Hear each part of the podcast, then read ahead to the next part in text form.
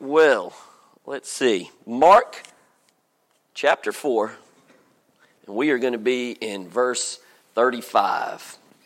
So let's get there. Mark 435. All right. Bible says on the same day when the evening had come he said to them let us cross over to the other side. Now when they had left the multitude they took him along in the boat as he was and other little boats were with them also. And a great windstorm arose and the waves beat into the boat so that it was already filling. But he was in the stern asleep on a pillow and they awoke him and said to him, Teacher, do you not care that we are perishing? And he arose and rebuked the wind and said to the sea, Peace, be still. And the wind ceased, and there was great calm. But he said to them, Why are you so fearful? How is it that you have no faith? And they feared exceedingly and said to one another, Who can this be that even the wind and the sea obey him? Let's pray. Father, I thank you so much for your goodness, for your love for your word. We ask that you will open our eyes to see to see the storms in our life so that we can have faith through them all. Not clutching to the sides of the ship, not trying to, to row with the oars or to worry about the sails, or to steer it through the storm, but to cling to you. Father, we love you and we thank you, and we ask that in Jesus' name. Amen. Man, oh man, I got some questions for you this morning. So the first question I got is who who said let's go to the other side? Who was it? Jesus, right? Jesus was the one that said, let's cross over to the other side. That's how this thing starts off. So when Jesus says that, right there, the people ought to have an understanding that are getting into the boat hey, we're going to the other side because Jesus said so. That's one of the first things that should happen. Now, these storms that picked up over here in the Middle East, down in the Sea of Galilee, you know what they do? They happen almost instantaneously the, the, the water, this giant lake called the Sea of Galilee, is surrounded by mountains. And apparently, a storm can come down this mountainside, get on the water almost instantaneously. That's what these people were facing right here. So the fact that these folks here were professional fishermen and afraid in a boat says a lot. But Jesus starts off with them right away he says, Let us go to the other side. This is his plan.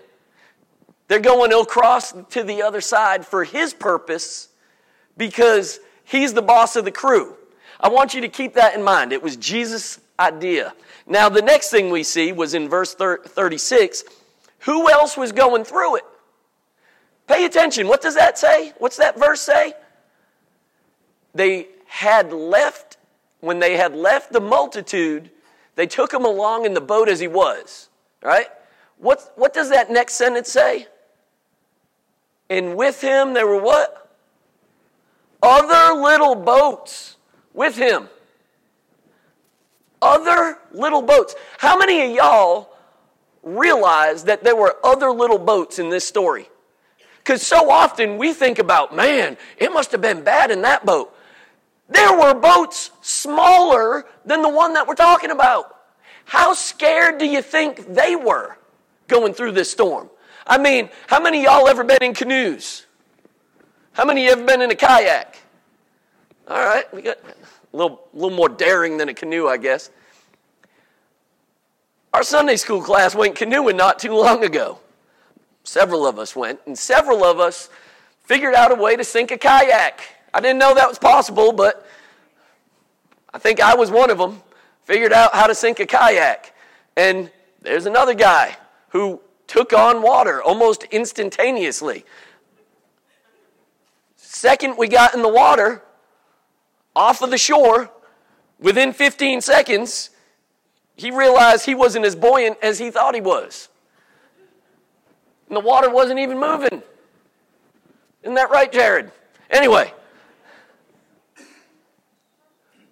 when you're in a little boat, it's a whole lot more scary. I'm going to tell you, I've also sunk a canoe. I figured that out. Canoes are easy to sink, right? All it takes is a little bit of wobble or someone messing with you when you're standing up and they just pull one of those real hard on you, you're in the water. I want you to think about a little boat the size of the pew you're sitting on, maybe twice as wide, maybe three times as wide, and you're in a boat that is getting rocked by wind and the waves. But the boat you're in is about twice as large, or another boat that other people are in is twice as large as that. That's probably the boat Jesus was in, the bigger one. But there were other people in small boats out there in that storm clinging for their lives to the sides of that boat, hoping that they wouldn't sink. That is fearful. How many y'all get seasick? Anybody in here get seasick? I hate being seasick. And I hope Nikki's not listening right now. She thought we were going to go on a cruise for our anniversary. And I was like, I get seasick. But I, for 20 years now, I've been like, yeah, we'll go on a cruise for our anniversary. Cruise is a big ship. She's been planning this thing for 20 years. I thank God that my mother planned a family reunion that bumped our cruise for a while because otherwise I was going to get seasick. I'm still trying to figure a way out. Maybe we'll go out on a kayak cruise or something. That, that might be better. But boats, water, wind, waves, seasickness, fear. Why were they afraid? What, what did they think was going to happen? That they were going to what? Sink? Not just sink, but die. Some people do not want to be in a stormy sea. I've been on I've been on small boats when there's waves eight feet high. And it's kind of scary on sunny days. I can't imagine it in the dark with water crashing over the sides. They were afraid that they were going to die, which was evidenced by what they said later. Aren't you concerned that we're going to die? Aren't you, don't you care that we are perishing? Jesus had the plan to go. There were other people going through the storm with them. And I guess that's what I really want to speak to you on this point is that no matter what you think you're going through, there's other people in smaller boats than yours who are experiencing it worse. Remember that. Remember that. There's, there's folks out there that no matter what is going on in your life, no matter what the situation is, health situation, financial situation, no matter what the, the social situation is, the business situation, whatever, someone has it worse. Someone has it worse than you. So when you hit that storm, what are you doing? Don't be fearful, but consider those other boats. I want to also tell you this this is where the church comes in.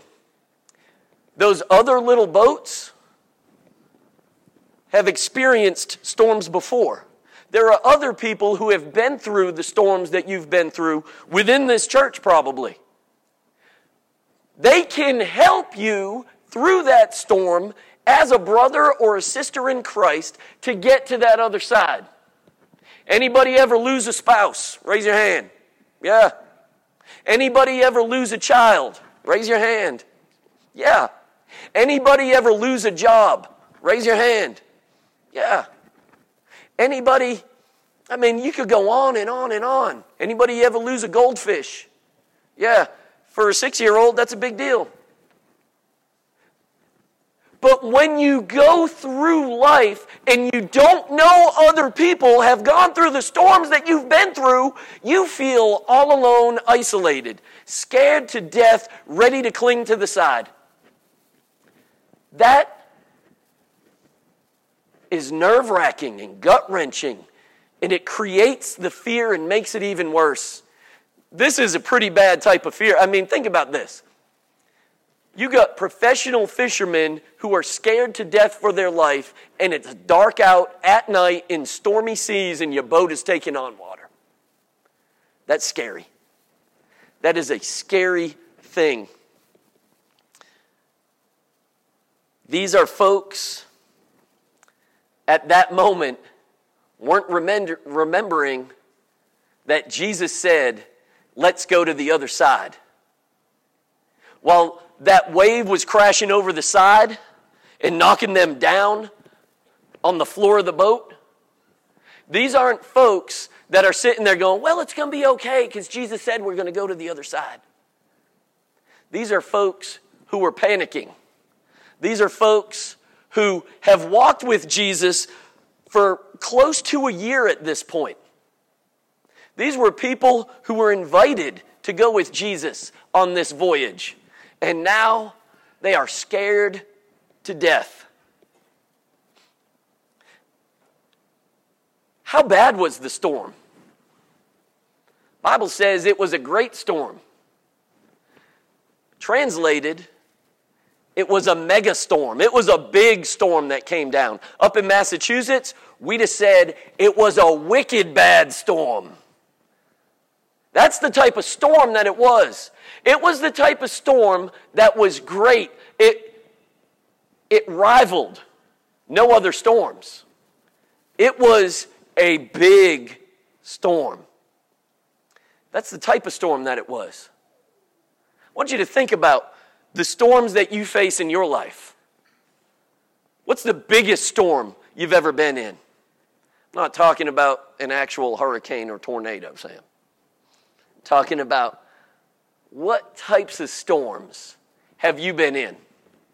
Was it with marriage? With a divorce? Was it with associates that you were tied up with that were going to prison and you thought, oh, this could get to me? Was it whatever it was? What's the biggest storm you've ever been in? What's the biggest storm that you've been a part of? And when you look back at the smaller storms, they're not pleasant, but you go, yeah, it wasn't as bad as when this happened.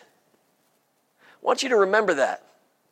What's the biggest storm that we all will face in life that, that has the same thing in common? We all have one storm that's all in common. What is that storm? Death. And that's ultimately what these guys were afraid of. These disciples were afraid they were going to die. And that is the storm that we will all face. The storm that says, hey, the cancer's here and it doesn't look treatable. It's the storm that says, there's not much we can do for you. It's the storm that says, you got three months to live. It's the storm that says, I'm sorry. You're not going to make it. Each one of us is going to face that storm of potential death. All of the apostles did. And they weathered the storm because Jesus was with them through it. Every single one of us is going to die unless he comes back before then.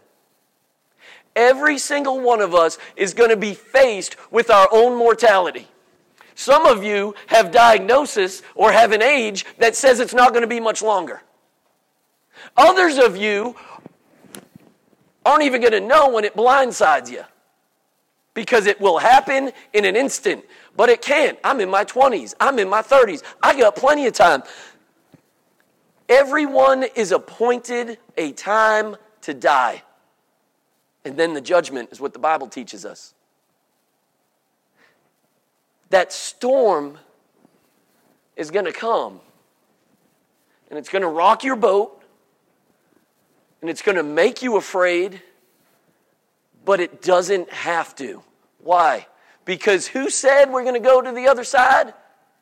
Jesus did. Jesus said it. The other side of what? The other side of this life. And I want you to understand if you are in the boat with Christ, you're going to make it to the other side. Just as you saw in the story. So the storm was great. And where is Jesus at this time when everybody else is helpless and hopeless and afraid and scared and going, oh, We're taking on water, we're going to die? Where's Jesus at? He is asleep, and he meant to be asleep. How do I know that? Because he was laying on a pillow. Look at that. Laying on a pillow.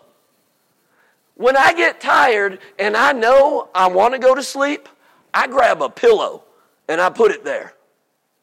I don't go, oh, I'm just going to nod off and let my head bob around in the boat. Jesus probably would have had whiplash. He'd have healed it himself anyway. It wouldn't have been a problem. He was intentionally asleep on that boat. Man, why? Because in him was the fullness of God. In him was the mission to get to the other side for a demoniac possessed man. A demon possessed man was on the other side of that lake waiting on them. He knew what was going to happen, and he rested in the goodness of knowing that the Father had a plan and a purpose for his life, and he didn't care. I don't care that the waves are going like that. I don't care that the wind is hitting and it's cold and it's stormy and there's a mist blasting me in the face. I don't care about that because I know the plan that the Father has for me, and I'm not worried about it.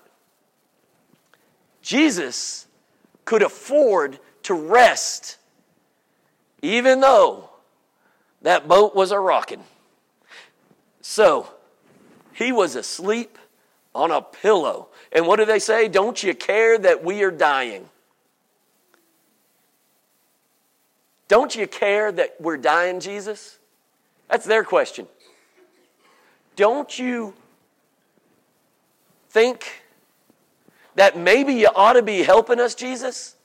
Don't you think that maybe you could do something? I mean, we've seen you turn water into wine. Why not turn this water into, into dirt where we can just sit still? Why can't you do that for us, Jesus? Wake up. Don't you care? Aren't you worried that we're going to die? And what was Jesus' answer? He wakes up. He wakes up from his slumber. Have you ever been at that point in your life? In that storm? Whatever storm, big storm, small storm, where you just think, Jesus, how can you just let this go on like this? Because isn't that what they're really saying? Are you just seriously going to sleep through this? Have you gone through the stuff and the turmoil of life that's miserable, that's painful, that's hurtful, that makes you feel like, God, where are you when I need you most? Are you sleeping on me? Seriously? Are you tucked away in the stern of the ship, lights out? Because we all feel like that because our nature is to throw a pity party. Our nature is hey, if I can't work this thing out and there's other people around me, pity party time. That's where I believe these disciples were. How do I know? Human nature. Human nature says, I don't want to die and I don't want to go down like this.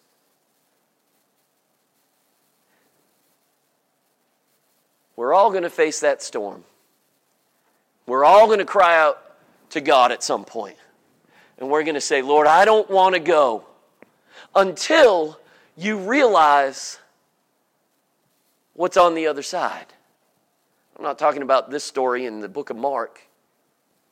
until you realize and honestly believe and have the faith that there is something better on the other side, then this world doesn't matter so much and the storms don't matter so much. But you've honestly got to know that and you've honestly got to believe that your hope is in Christ and He's going to cross you over to the other side.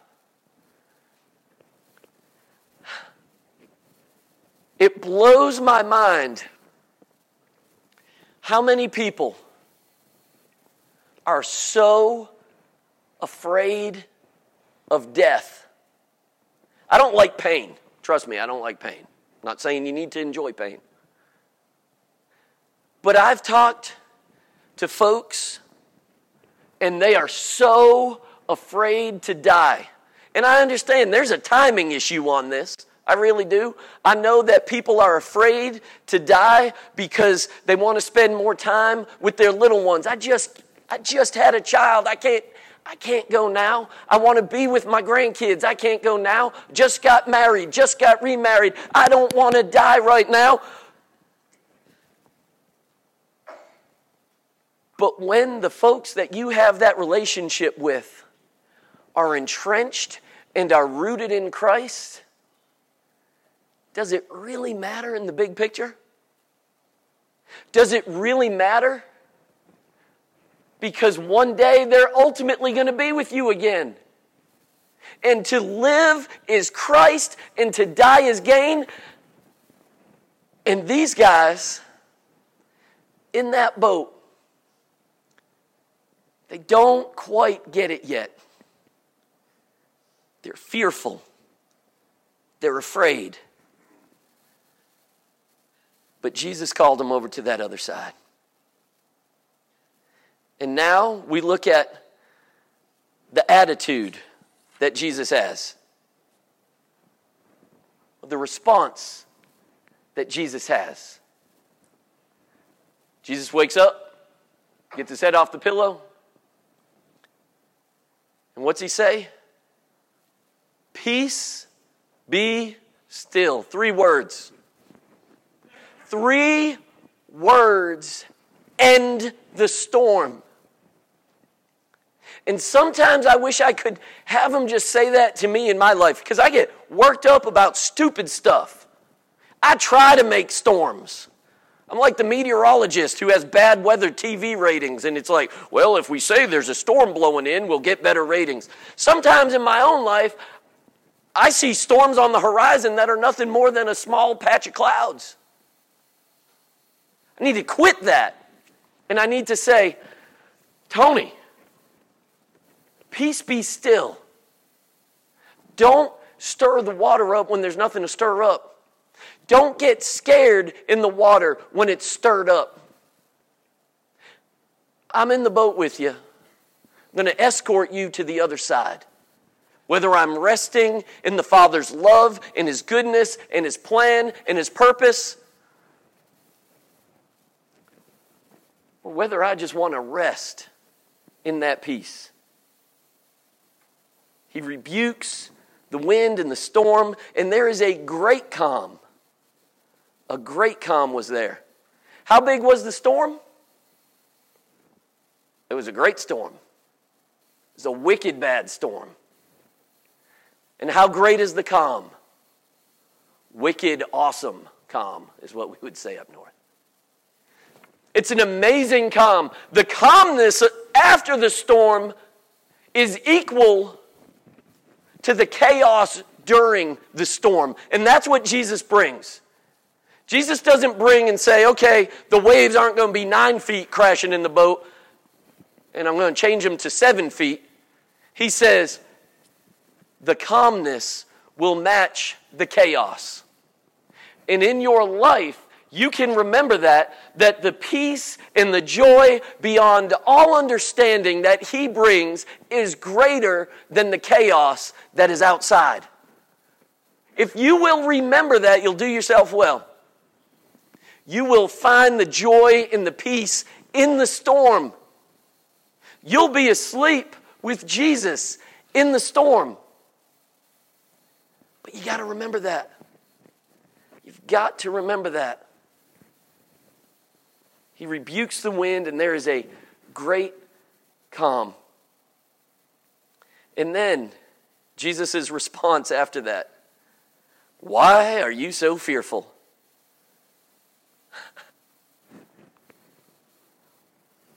Can you imagine the looks on their face at this point? Literally, 12 seconds earlier, they are panicked and afraid that, that someone's going to drag their bodies up at the bottom of the lake of the Sea of Galilee.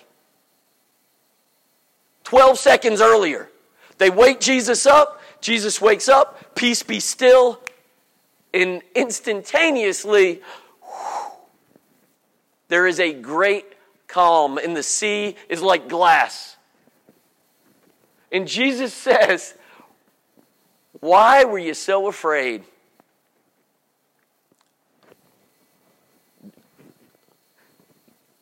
Did you not feel the boat? Did you not hear a screaming? Did you not experience the chaos that we just experienced in the fear and the adrenaline rush that we had going because we were so afraid to die? Did you not get any of that? But what was all that for Jesus? What was all that for God the Father? That storm was a lesson to draw them close. Well, that sounds sick and crazy. No. Not if they were never in danger of it. Let me give it to you in real life example the way you probably handled it yourself. As a parent, you got a toddler in the house. And that toddler is, ah, ah, ah, and they're walking towards a pot of boiling water on the stove. What are you going to do? And they're about to reach and lunge for it. What are you going to do? No, no, don't do that, honey. No, no, no, no, no. What are you going to do? Whap! You're going to pop that hand. You're going to tackle that kid if you can. You're not going to let that kid put their hand up on the fire, are you? No.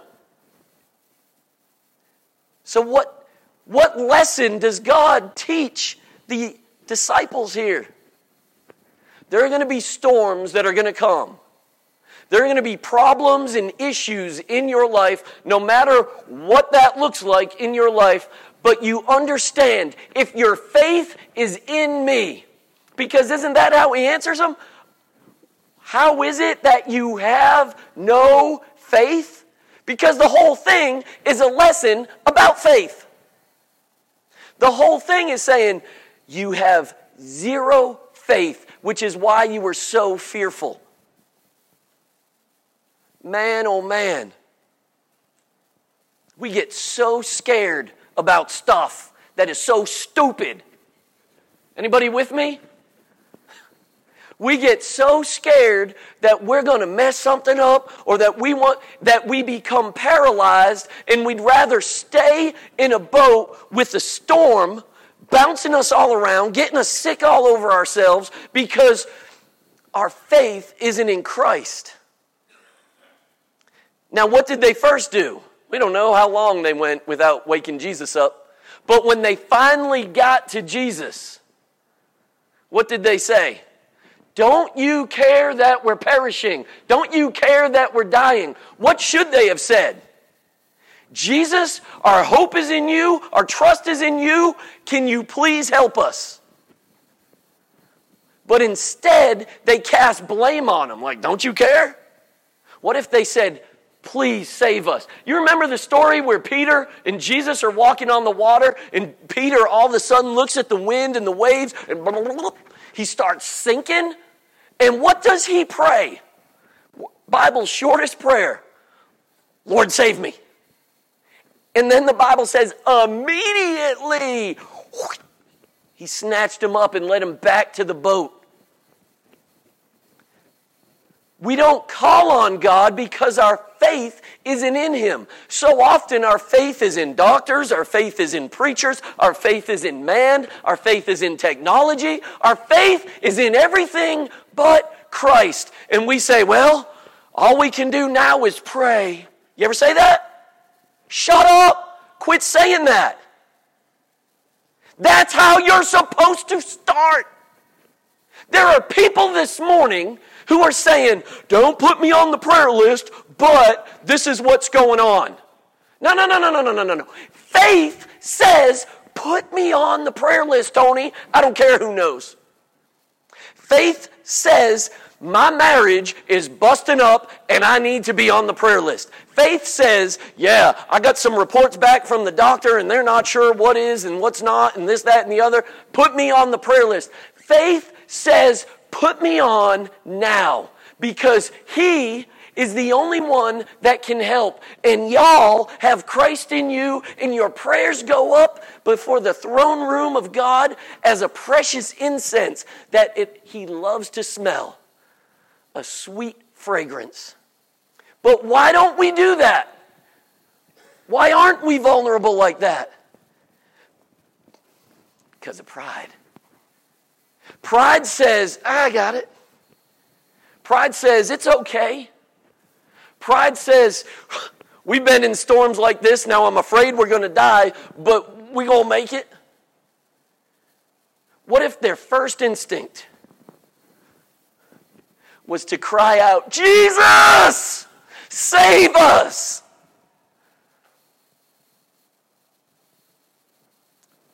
What if that was our first instinct? Jesus, church, I need you. But there's a couple things. Mention the pride. And then there's also, well, I don't know anybody. Everybody's got their own issues. Remember all these other little boats around? They, they all got their own problems. They got their own lives. They got their own issues. I can't be a burden to them.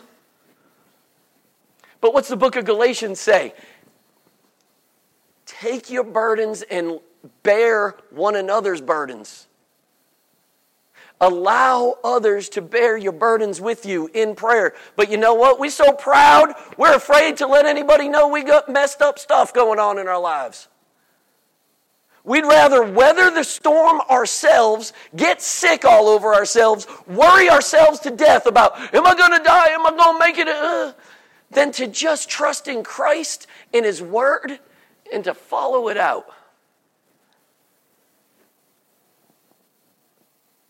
Why? How is it that you have no faith, is what he says.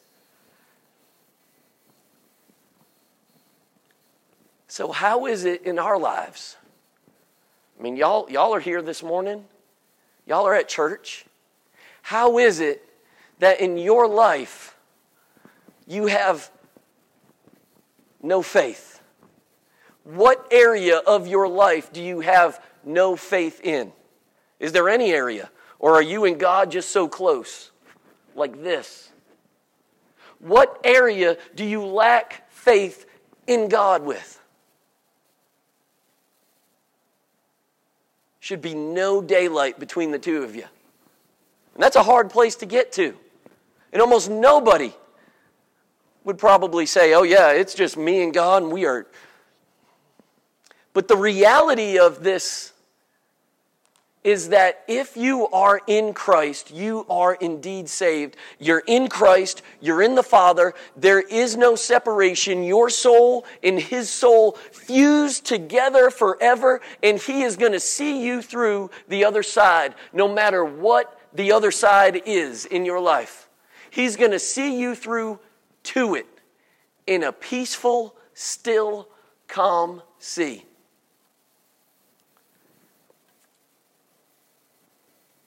These guys, they say, that last verse right there, they feared exceedingly. Why were they afraid? Think about this six foot, eight foot swells to glass like water at three words that Jesus spoke.